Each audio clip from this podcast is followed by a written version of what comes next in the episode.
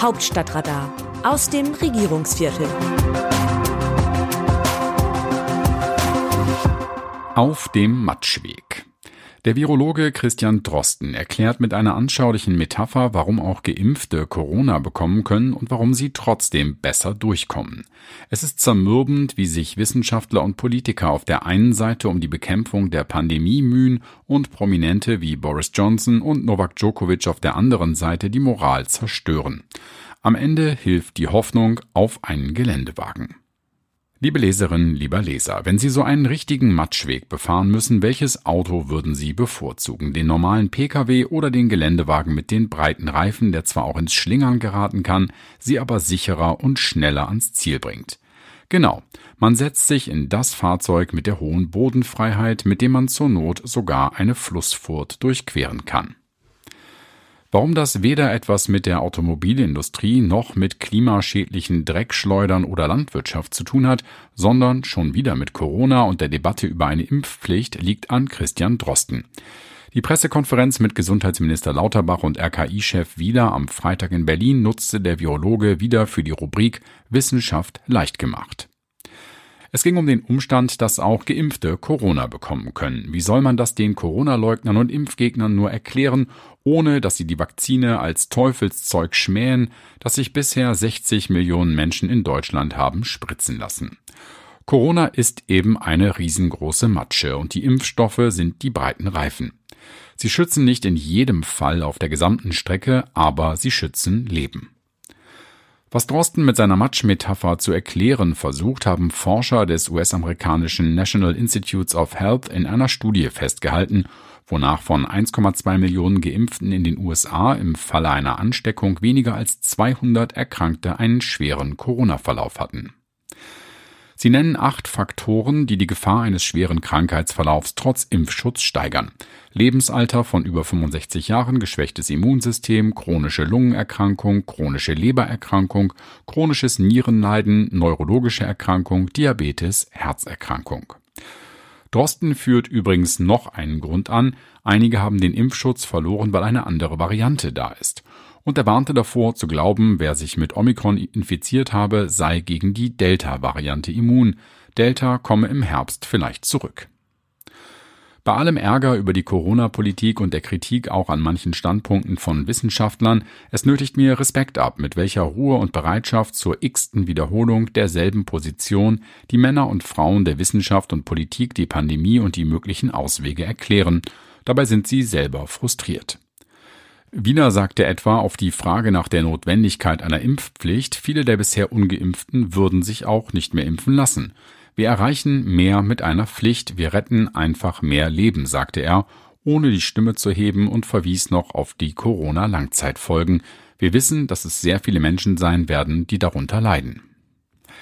Der niederländische Ministerpräsident Mark Rutte hat bei seinem Treffen mit Olaf Scholz im Kanzleramt Verständnis dafür geäußert, dass die Menschen die Nase voll haben von Corona. Rutte ist für klare Sprache bekannt. Zu Beginn der Pandemie 2020 hatte er sich über die Jagd seiner Bürgerinnen und Bürger nach Klopapier wie in Deutschland mokiert und versichert, wir haben so viel, wir können zehn Jahre kacken.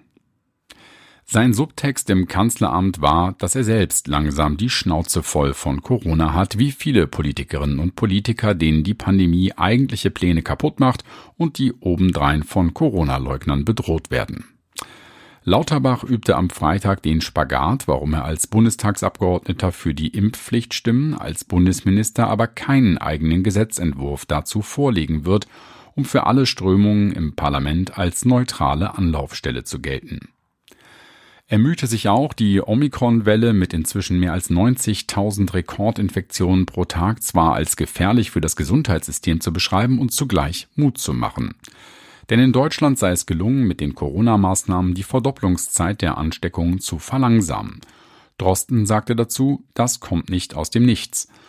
London etwa habe der Omikron-Wand wenig entgegenzusetzen gehabt, dort seien die Zahlen mit Omikron explodiert. Und weil Corona auch die Lupe auf die Globalisierung legt, führen andere Nachrichten aus dem Vereinigten Königreich zu schlechter Laune auch in Deutschland. Premierminister Boris Johnson hat sich nun für seine Teilnahme an einer Gartenparty während des Lockdowns in Großbritannien im Mai 2020 entschuldigt. Dass die Regierung gern nach George Orwells Botschaft alle sind gleich, aber manche sind gleicher feiert, unterstreicht eine weitere Entschuldigung in diesen Tagen. Johnsons Amtssitz entschuldigte sich beim Buckingham Palace für zwei Lockdown-Partys am Vorabend der Beisetzung von Queen-Gemahl Prinz Philipp im April 2021. Mitarbeiter hatten bis in die Nacht im Amtssitz getrunken und getanzt. Damals galten strenge Abstandsregeln wegen der Corona-Pandemie. Die Queen musste wegen der Vorschriften am nächsten Tag alleine in der Kapelle ihrer Residenz Windsor sitzen, als dort ihr Ehemann, mit dem sie 73 Jahre verheiratet war, bestattet wurde. Dagegen hat Australiens Einwanderungsminister Alex Hawke ein Zeichen gesetzt, dass manche in seinem Land, in dem harte Corona-Regeln gelten, nicht gleicher sind. Er annullierte das Visum des Tennis-Topstars Novak Djokovic, der nicht gegen das Coronavirus geimpft ist. Eine Teilnahme des serbischen Weltranglisten Ersten an den Australian Open gilt damit als unwahrscheinlich. Australien ist weit weg, aber Corona ganz nah. Eine andere Entscheidung als die von Hawke hätte bis zu den Geimpften in Deutschland ein Gefühl maßloser Ungerechtigkeit ausgelöst. Noch einmal zu Drosten. Der Virologe ist unerschrocken, er nennt die Impfpflicht ein politisches Thema und meint damit ein politisches Problem. Und dann kritisiert er noch namentlich nicht genannte Medien, die die Pandemie verharmlosten und so täten, als sei Corona nicht so schlimm und die Kontaktbeschränkungen übertrieben. Auch die Medien müssten helfen, für korrekte Informationen zu sorgen. Ihm sei versichert, dass auch korrekte Informationen nicht vor Schlammschlacht schützen, aber der Weg ist das Ziel und wenn es ein Matschweg ist. Aus dem Wörterbuch Politsprech Deutsch. Ich habe mich entschieden, keinen eigenen Antrag zu präsentieren, sondern da neutral zu sein. Karl Lauterbach, Bundesgesundheitsminister, im Gespräch mit dem Nachrichtenportal The Pioneer.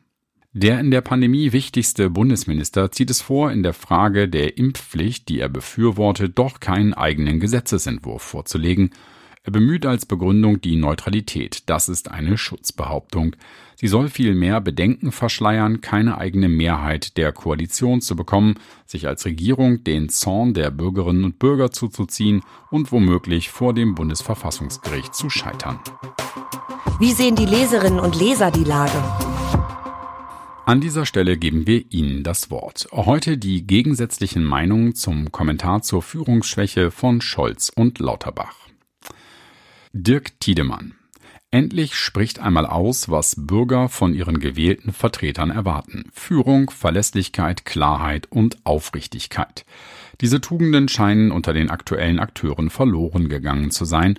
Unter Führung verstehe ich nach reifer, kompetenter Überlegung notwendige Maßnahmen auszusprechen und auszuführen, notfalls auch Störendes schnell aus dem Weg zu räumen.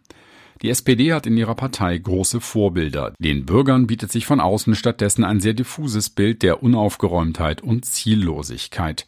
Wo bleiben die effektiven und dringend notwendigen Maßnahmen, um schnell für zumindest Teile der Wirtschaft, Kultur, Gesellschaft notwendige Auswege aus der Corona-Krise zu zeigen? Gewählte Politikerinnen sollten dem Volke dienen, nicht vorrangig ihren Wählern, Günstlingen oder gar lautesten Lobbyisten. Ferdinand Bruss Hochachtung für diesen Beitrag und den Mut als Journalistin mutig voranzugehen. Reinhold Michel Sie sollten sich schämen, so einen Mist zu verbreiten. Kein Wunder, dass die Medien immer weniger Rückhalt haben.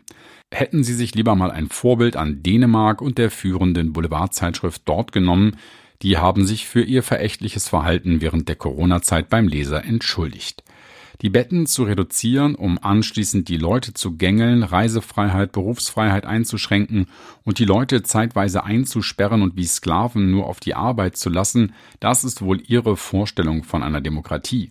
Es war auch in den dunkelsten Zeiten in Deutschland so, dass sich Ärzte und Presse dem System angedient haben, schämen sie sich. Marc Jena aus Frankfurt zum Hauptstadtradar über den blöden Corona vom 8. Januar.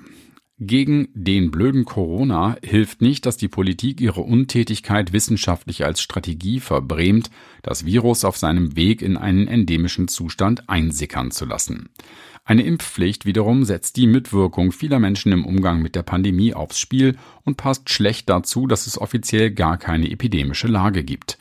Einen echten Impfanreiz dagegen böten deren erneute Feststellung, die Wiederherstellung aller Möglichkeiten der Bundesländer im Kampf gegen das Virus, ein schneller Lockdown, eine dauerhafte, sinnvolle Bundesnotbremse, ergänzende Ländernotbremsen, die überfällige Untersuchung unseres Abwassers auf Coronaviren, eine Abkehr vom Richtwert der Hospitalisierungsinzidenz hin zur alleinigen Orientierung an erhöhten Infektionsgeschehen und die konsequente Fortführung dieser Maßnahmen auch bei niedrigen Fallzahlen. Das würde dafür sorgen, dass der blöde Corona mit unseren Impfungen auch weggeht und wegbleibt. Karl-Heinz Knickel zum Hauptstadtradar zu Russland vom 6. Januar. Ich halte diese Einschätzung für gewagt, verfehlt und reichlich marktschreierisch. Eigentlich gefallen mir Ihre Berichte, aber hier schätzen Sie die Interessenslage meines Erachtens nach sehr falsch ein und noch schlimmer zeichnen ein Bild, das nicht den Ursache-Wirkungsverhältnissen entspricht. Haben Sie einmal überlegt, wie es für Russland ist, wenn die NATO immer näher an die russische Grenze vorrückt? Warum müssen Ukraine und andere ehemalige Sowjetrepubliken NATO-Mitglied werden? Aus deren Sicht verständlich, aber warum kann die NATO die Dinge nicht auch aus Russlands Sicht sehen? Warum nicht Sicherheits- bzw. Beistandsgarantien anstatt NATO-Mitgliedschaft? Warum NATO-Truppen in den ehemaligen Sowjetrepubliken? Nicht nötig und aus psychologischer Sicht grundverkehrt. Das Autorenteam dieses Newsletters meldet sich am Dienstag wieder, dann berichtet mein Kollege Markus Decker. Bis dahin, Text Christina Dunz, am Mikrofon Jan-Bastian Buck.